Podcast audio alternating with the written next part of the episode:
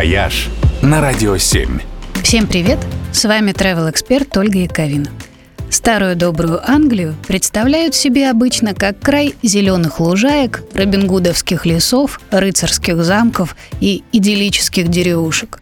Но на самом деле ее пейзажи гораздо разнообразнее, чем кажется.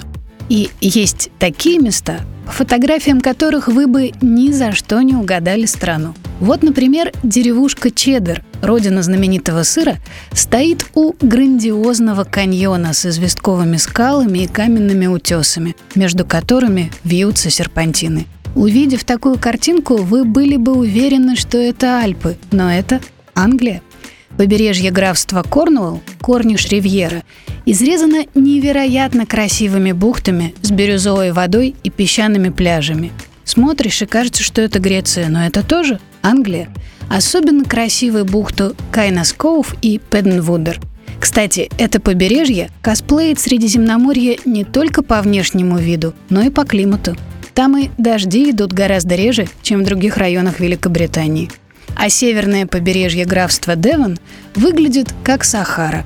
Здесь на многие километры тянутся песчаные дюны, а в море совсем близко к берегу подходят коралловые рифы. А ведь есть еще национальный парк Лейк Дистрикт с потухшими вулканами и ледниковыми озерами.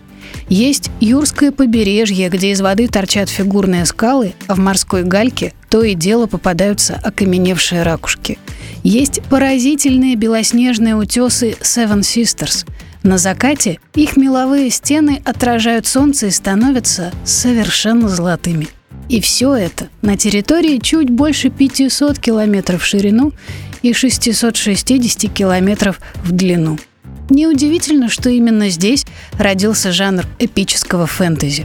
Прямо скажем, обстановка располагает. Британские сезоны только на Радио семь.